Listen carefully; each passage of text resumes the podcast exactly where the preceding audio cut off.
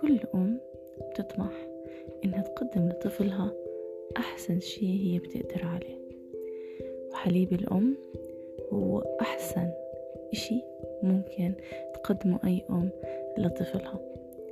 الرضاعة الطبيعية on the go راح نحكي فيها أنا وياكم بمواضيع بتخص الرضاعة الطبيعية وحليب الأم وتغذية الرضاع بشكل عام. فاستنوني.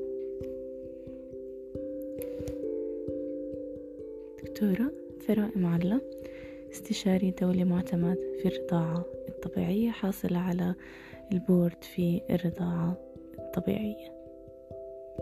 thank you